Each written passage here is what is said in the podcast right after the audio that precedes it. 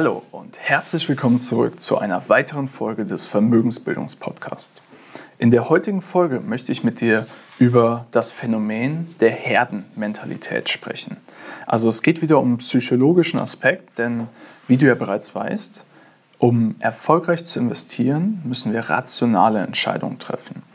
Und dazu ist es wichtig, unsere Entscheidungsprozesse und ja auch die, die psychologischen Faktoren näher kennenzulernen, damit wir die auch entsprechend ähm, ja, reflektieren können und uns zugute machen können.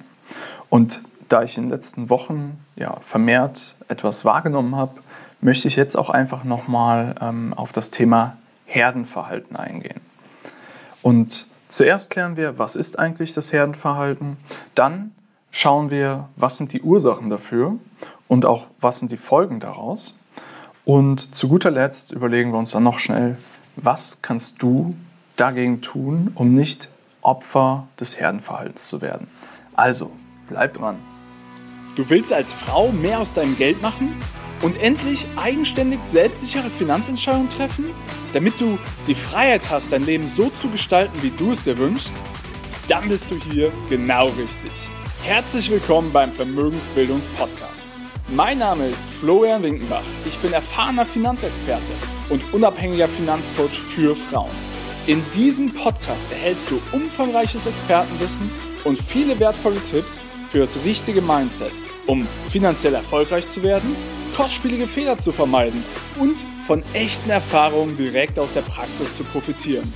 Ich wünsche dir jetzt ganz viel Spaß beim Zuhören, Lernen und Umsetzen.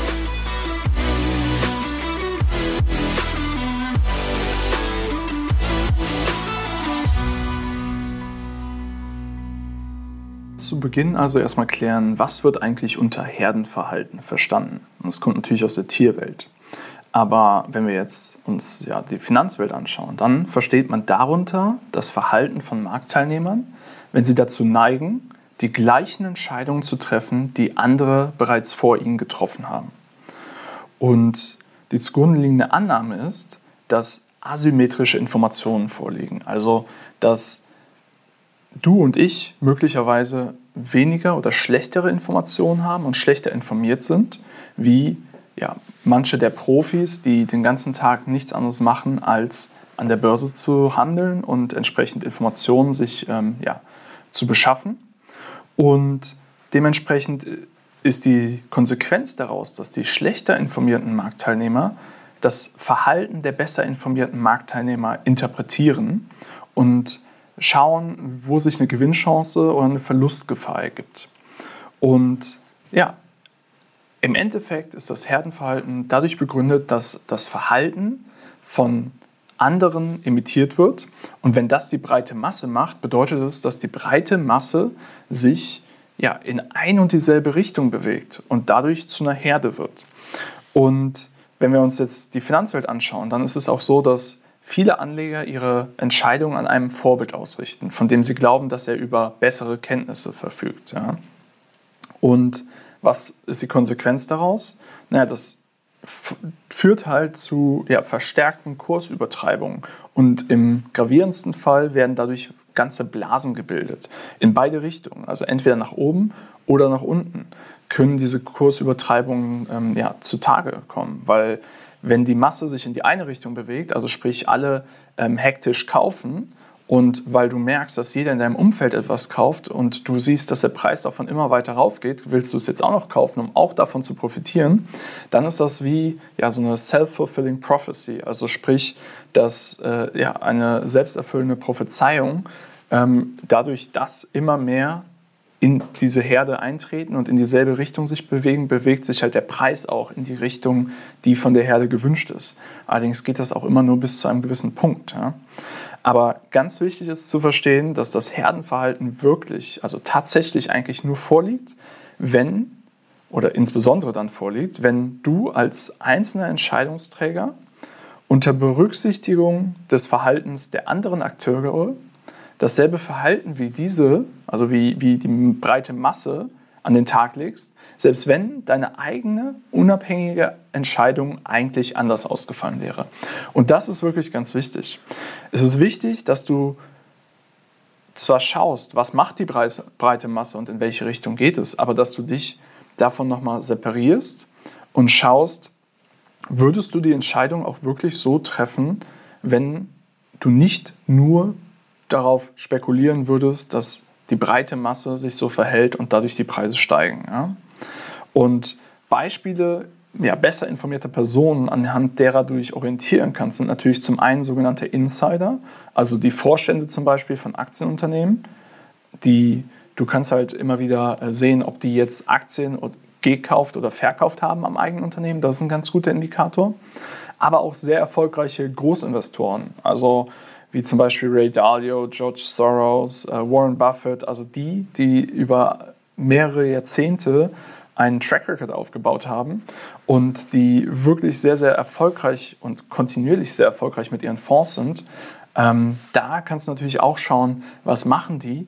Aber das Wichtigste meiner Meinung nach ist, nicht einfach nur zu kopieren, was die machen, sondern zu reflektieren, zu überlegen, was machen die, warum machen die das und inwiefern trifft das auch auf mich zu. Und jetzt lass uns mal kurz dazu kommen, was sind denn die Ursachen und die Gründe für Herdenverhalten?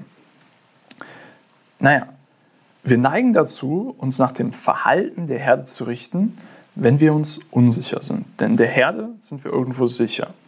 Und das ist vor allem dann der Fall, wenn wir der Gruppe eine höhere Einschätzungskompetenz zutrauen als uns selbst. Also wenn wir ähm, ja glauben oder wenn wir Angst haben, also Furcht, ähm, mit der eigenen Einschätzung falsch liegen zu können. Oder aber auch, wenn wir nicht falsch liegen wollen beziehungsweise nicht auffallen wollen und nicht, uns nicht blamieren wollen. Und da gibt es noch zwei Aspekte zu bedenken. Punkt 1 ist wieder FOMO, also die Fear of Missing Out, also die, die Angst, etwas zu verpassen. Und hier insbesondere wieder die Angst, eine profitable Investmentidee zu, ver zu verpassen. Also du merkst, dass dein ganzes Umfeld in eine Sache investiert und du siehst, der Preis geht immer weiter rauf. Und auch wenn du eigentlich nicht daran glaubst, dass das fundamental die richtige Investmententscheidung ist, hast du halt irgendwo Angst, ähm, aufzufallen und dich zu blamieren, dass du nachher der Depp bist, weil du jetzt nicht wie alle anderen in, ein, in diese eine Aktie investiert hast, die schon 100, 200, 300 Prozent vielleicht gemacht hat und, oder sich verfünffacht hat, wie auch immer. Ähm, und einfach in deinem Umfeld wird nachher oder in deinem Kopf stellst du dir vor, dass du nachher ausgelacht wirst, dass du blöd dastehst, weil du diese Entscheidung nicht mitgetragen hast. Und das ist ganz oft ein Thema, warum viele noch zu, viel zu spät auf diese Massenpsychologie, also auf diese Herdenmentalität, auf den Herdeneffekt oder das Herdenverhalten aufspringen. Und zwar genau dann, wenn es schon wieder kurz davor ist, umzukehren. Und das ist die große Gefahr. Und dementsprechend ist auch, wie, wie gesagt, was ich eben erwähnt habe, dieses Thema, das ist äh, der Referenzrahmen. Also mit wem vergleichst du dich? Mit wem umgibst du dich? Wenn, wenn alle diese Entscheidungen treffen nach der Herdenmentalität, die in deinem Umfeld sind, dann wirst du halt auch leichter dem zum Opfer fallen, wenn du dir dessen nicht bewusst bist. Und ganz wichtig als eine Ursache ist halt wieder das Thema der Wunsch nach Akzeptanz und Anerkennung. Also je mehr wir dazugehören wollen, desto eher werden wir uns auch gruppenkonform verhalten. Das heißt, desto eher werden wir in der Masse untergehen und ja, Entscheidungen treffen, die konform sind mit dem Gruppenverhalten. Denn von Natur aus möchten wir Menschen Teil einer Community sein. Und das sind also einer Community, die sowohl sozioökonomische als auch kulturelle Normen teilt. Und das ist ganz, ganz wichtig zu verstehen, dass da ein Grundbedürfnis dem zugrunde liegt, warum Menschen sich der Masse anschließen und sich massen- oder gruppenkonform verhalten. Und es gibt da noch ein Phänomen neben ähm, diesen Informationskaskaden, also sprich, dass wir davon ausgehen, dass ähm, ja, andere vielleicht bessere Informationen haben, darauf basierend bessere Entscheidungen treffen, gibt es auch noch das Reputationsmodell oder auch den sogenannten Schönheitswettbewerb bei Investitionsentscheidungen. Das habe ich gerade schon so für dein privates Umfeld angeschnitten. Also wenn du ähm, dich vergleichst und dann schaust, wie hat wer abgeschnitten. Ja, das, das ist das eine. Aber das gibt es zum Beispiel auch in Bezug auf Anlagefonds, also auf aktiv gemanagte Anlagefonds. Und da gibt es nämlich das Phänomen, dass Fondsmanager kleinerer und mittlerer Fonds häufig ihr Portfolio nach den ja, führenden großen Fonds ausrichten und das oft sogar gegen die ausdrückliche Empfehlung der eigenen Analysten. Und warum ist das so? Weil auf diese Weise können sie sich vor dem Vorwurf schützen, schlechter performt zu haben als die großen Fonds und damit halt ja, dem Vorwurf schlechterer Performance leichter entgehen, anstatt halt zu schauen, ähm, wie sie sich differenzieren können und dafür halt ein gewisses Risiko natürlich haben. Aber ähm, wenn du einfach nur so alles so machst wie jeder andere, dann wirst du halt auch nur durchschnittliche Resultate erhalten. Also wenn du dich so verhältst wie der Durchschnitt, dann wird dein Resultat auch Durchschnitt sein. Und es ist ganz wichtig, dass du einmal verstanden hast, wie diese Herden- oder Massenpsychologie zustande kommt. Ja? Also wie gesagt, es ist Furcht, mit der eigenen Einschätzung falsch zu liegen, also auch negativ aufzufallen, dich zu blamieren, aber auch die Furcht davor, etwas zu verpassen, was dein Umfeld oder dein Referenzrahmen mitgenommen hat und dadurch dann auch wieder blöd dazustehen. Und äh, es ist die Furcht, ja, negativ aufzufallen, ganz einfach. Das Wichtige ist aber, dass sich das bei der Geldanlage wirklich teuer zu stehen kommen kann. Denn es ist unglaublich gefährlich, ohne Ahnung einfach fremde Meinungen nachzuplappern und deine Ersparnisse in Produkte zu investieren, die du nicht gut kennst, die du nicht verstehst und die vielleicht fundamental gar keine Begründung haben und du es ausschließlich machst, weil du das Gefühl hast, jeder macht es. Das ist immer der schlechteste Grund, es zu tun. Und deswegen mein Rat an dich, sei vorsichtig bei so, bei so Modeerscheinungen, also sogenannten Hypes. Es ist ganz wichtig, dass du nicht blind irgendwem folgst, sondern dass du genau hinschaust, dass du Entscheidungen gut abwägst und dass du fundierte Entscheidungen triffst. Und gar keine Frage sind diese professionellen Investoren, die Insider, das sind Menschen, da sollte man genau hinschauen. Was machen die? Ähm, welche Ideen haben die und worauf basieren die, die Ideen. Aber das Wichtigste ist ja, das als Inspiration sammeln zu sehen und nicht einfach als blindes Kopieren und Folgen, ohne ja, das wirklich verstanden zu haben. So, du hast jetzt verstanden, was das Herdenverhalten ist und warum es so wichtig ist, dass du das verstanden hast und was die Ursachen dafür sind, dass du auch der, dich damit besser auseinandersetzen kannst. Doch was sind jetzt die Folgen des Herdenverhaltens? Na, im Prinzip sind es stärkere Preisschwankungen oder zumindest stärkere Bewegungen in die eine und die andere Richtung. Und langfristig kommt es dazu durch, äh, dadurch zu stärkeren Preisschwankungen. Denn was passiert? Wirklich problematisch wird es doch, wenn es zu problematischen Spekulationen kommt. Also die entstehen, wenn wir nicht mehr mit Hilfe von Fundamentaldaten auf steigende Trends spekulieren, sondern wenn halt dieses Herdenverhalten einsetzt und wenn wir ausschließlich in etwas investieren, weil die grundlegende Annahme ist, dass die Preise immer weiter steigen werden, unabhängig von der Performance des zugrunde liegenden Assets, also des Instruments oder Produkts, in was du investiert hast, sondern einfach dadurch, dass dieser Herdentrieb da ist und jetzt jeder noch in dieses profitable Investment reinkommen will, wird davon ausgegangen, dass die Preise immer weiter steigen. Das ist ja zum Beispiel auch in den USA vor der Finanzkrise 2008 passiert mit den Immobilienpreisen. Und am Ende des Tages wurde einfach nur darauf spekuliert, dass der Preis weiter steigt, dass sie sich wieder refinanzieren können und dass sie damit äh, den Kredit zurückführen können. Und ähm, das ist natürlich sehr gefährlich, weil wenn dieser Trend sich einmal umkehrt, dann platzt so eine Blase. Und die meisten Spekulationsblasen sind auf dieses Herdenverhalten zurückzuführen. Und du musst es dir so vorstellen, es ist halt die, die wirklich Informierten, die sind sehr, sehr früh bei jedem Trend und die sind sehr früh investiert. Und nach und nach verteilt sich die Nachricht, dass das vielleicht das beste Investment der nächsten Monate oder Jahre ist. Und der nächste springt auf den Zug, der nächste springt auf den Zug und so geht das immer weiter runter zu den uninformiertesten und zu denen, die sich am wenigsten mit dem Thema auseinandersetzen. Und genau bei denen kommt es aber erst an, wenn der Kurs schon massiv explodiert ist. Also wenn du beim Friseur, beim Taxifahrer, wenn du in jeder Zeitung überall Werbung siehst zu einem Thema, dann würde ich aufpassen und vorsichtiger werden. Und dann würde ich eher hinterfragen, okay, macht es überhaupt noch Sinn? Oder setze ich halt nur noch darauf, dass es immer weiter nach oben geht? Ähm, doch das, die Gefahr dabei ist, dass du in diesen Blasen ja, Kurssteigerungen nur noch äh, realisieren kannst, oder die sind alleinig davon abhängig, dass halt weitere Investoren zu diesen neuen Höchstpreisen bereit sind einzusteigen. Und sobald das nicht mehr der Fall ist, dann setzt der Verkaufsdruck ab. Weil sobald diese Rallye, also diese, diese exponentielle Kursexplosion nach oben ein, äh, sich einstellt und umdreht, dann werden die, die gerade sehr, sehr spät eingestiegen sind und eigentlich am wenigsten Ahnung haben, unglaublich nervös. Und dann wird nach und nach abverkauft, weil wenn dann der Kurs 10% fällt, dann werden die nächsten nervös und so ist das dann wie eine Spirale nach unten. Und dadurch, dass du nur darauf spekuliert hast, dass der Kurs steigt, weil die Nachfrage einfach immer weiter steigt ähm, und nicht aufgrund von irgendwelchen Fundamentaldaten, gibt es halt auch keine Basis, die den Kurs stützt, sondern der Kurs fällt so lange, bis die Fundamentaldaten, die Bewertung ja, wieder rechtfertigen.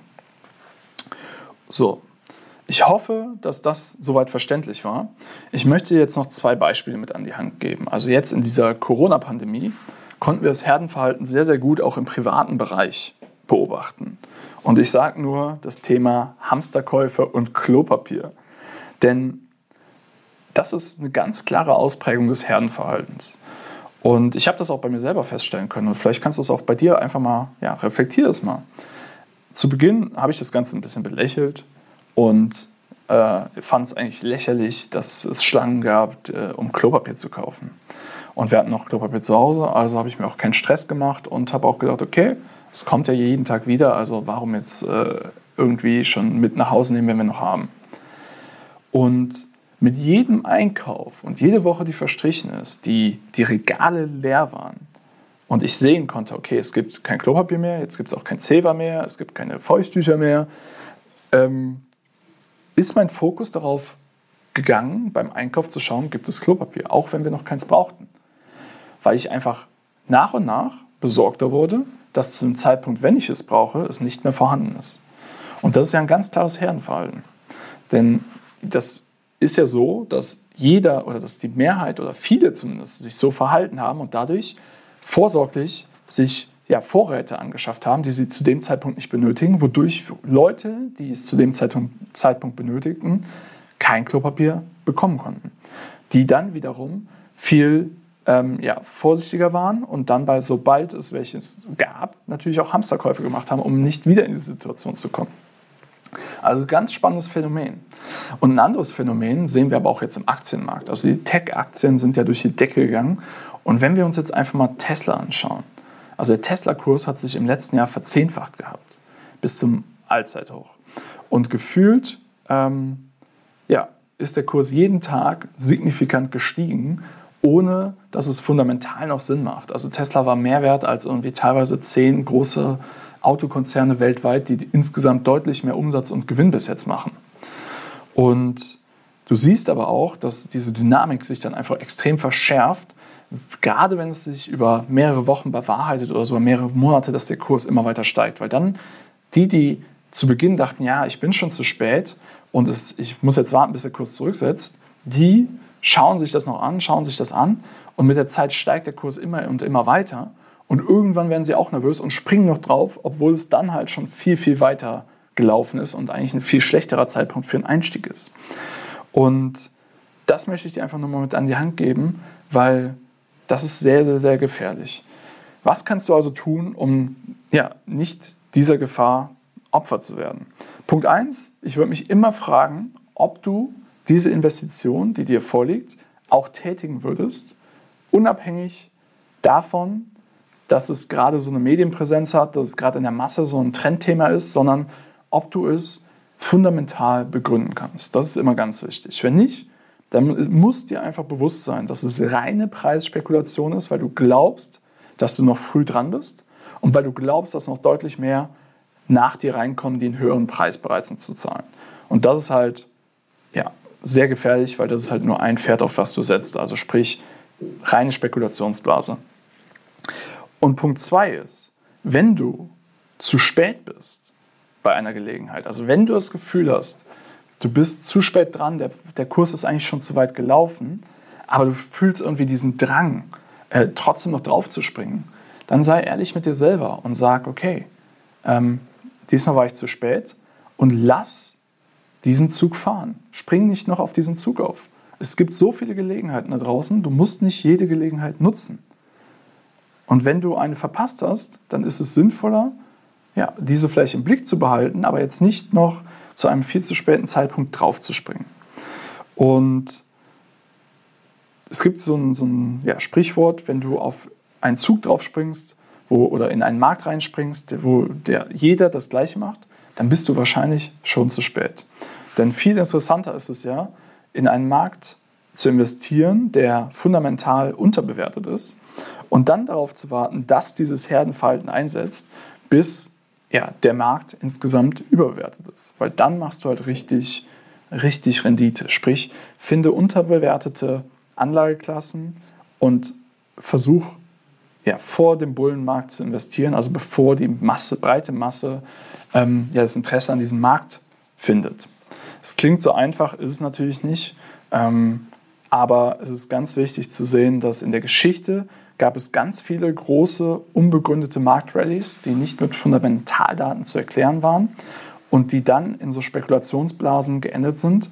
Und ja, letztendlich bleiben halt viele dann auch auf ihren äh, Verlusten einfach sitzen, wenn der Preis, wenn die Blase platzt und der, der platzt und der Preis signifikant fällt. In dieser Folge solltest du jetzt verstehen, warum das Herdenverhalten so wichtig ist und warum es wichtig ist, dass du deine Entscheidungen entsprechend auch reflektierst und schaust, ähm, dass sie nicht ausschließlich durch Hype, durch Herdenverhalten, durch dein Umfeld getrieben sind, sondern dass du diese Entscheidungen auch unabhängig davon treffen würdest. Wenn dir diese Folge gefallen hat, dann würde ich mich unglaublich freuen, wenn du diesen Podcast hier weiterempfehlst. Ich werde noch viel, viel mehr zum Thema Makroökonomie jetzt reinbringen. Also welche großen ähm, Themen sind gerade wirklich relevant, die ja möglicherweise signifikante Veränderungen mit sich bringen und dementsprechend für deine Investmententscheidungen ja, fundamental sind. Und aber auch, ich werde weiter ja, immer wieder Aspekte reinbringen, was Psychologie, Anlageverhalten, Entscheidungsprozesse angeht, weil ich glaube, umso mehr man sich damit auseinandersetzt, desto besser kann man reflektieren und desto bessere Entscheidungen kannst du letztendlich treffen, weil du diese Prozesse dir zunutze machst. Also, ich danke dir für deine Aufmerksamkeit und freue mich, wenn du mich weiterempfehlst. Bis dahin, alles Gute, dein Florian.